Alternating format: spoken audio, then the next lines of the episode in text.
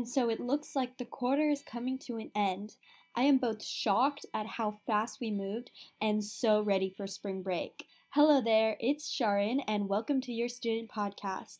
You know, one thing I like about the quarter system is that we can't get homework over spring break. Then, of course, this also means we're having finals three times a year. And now, with finals around the corner again, things are getting stressful. So, now is as good as a day as any to start with some self care and really implement it into your life. Now, of course, with studying and essays consuming your life, I don't think self care is the biggest thing on your mind, and I understand that a lot of tips people give on self care really don't feel realistic enough to implement into your life, especially at a time like this. So, I've done my best to compile a list of some self care I personally use, as well as some tips from UCSC's CARE Office, aka the Campus Advocacy and Resource Education. I also got tips from their Instagram, which is UC Santa Cruz underscore care. It's really cute. They have a huge variety of posts from resources and general information to tips on things like healthy relationships, self care, love languages, and more. Okay, lastly, I'll also mention some resources available to you guys. My biggest tip should be a non negotiable, but make sure you are drinking water, eating food, and taking your medication. I understand that eating three meals a day can be difficult, especially eating them at the so called designated times of said meals.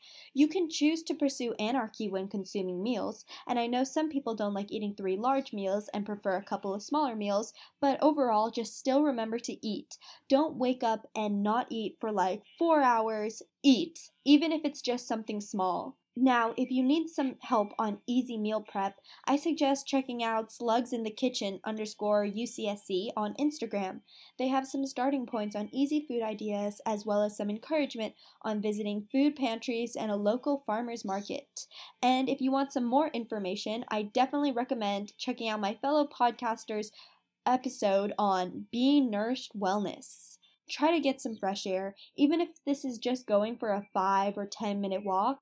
With spring break around the corner, exercise can be a good thing to try to focus on I took this online class on Coursera called The Science of Well-Being. It's taught by a Yale professor, Laurie Santos, but in it I learned that exercising a day for 30 minutes is more effective than certain antidepressants. I've started going for a jog and it's horrible, but I know I need to at least try to move. Like when classes are in person again, I'm going to die having to walk from class to class, so I'm just trying to be prepared.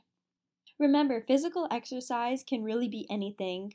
You don't need to work out per se if you don't want to. You can always try out some yoga, you know, find that center balance, or even just dance around in your bedroom. UCSC's Fit Life, which is a part of the Recreation Division, has different online fitness classes or events you can attend they have all sorts of stuff, you know, yoga, core conditioning, Zumba, and even more. If you want to get fit but not feel alone, I think it's a great idea. You can find it online at recreation.ucsc.edu slash fitlife. But having some tips for exercising, sometimes you just have to find whatever your specific niche of exercise is. That way, you don't think of it as exercise, but you think of it as maybe going for a run or having your daily bike ride.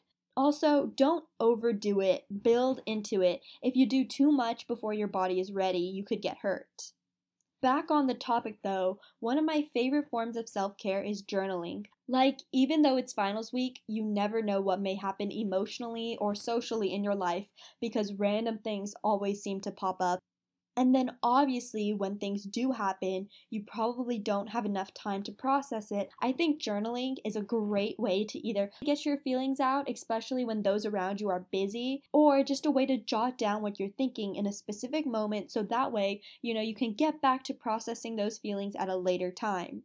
At least that's what I do. Another really interesting way to journal is something called shadow journaling. I found this online, not gonna lie, I found this on TikTok, but shadow journaling is basically the concept that as kids, we naturally do have traits that are called good and quote unquote bad. And then we're conditioned to repress our traits that have been deemed bad, and in reality, those traits could be something completely normal or even quote unquote abnormal, but no matter what, they're still part of you. That's what your shadow is. So, shadow journaling is using prompts to try to find that uncovered part of yourself that's hidden and may subconsciously play a role in your decisions. I highly recommend trying it out. And by the way, the shadow journaling prompts on TikTok are so much better than the ones I found on Google. If you guys are into it, I could definitely say a shadow journaling prompt at the end of each episode.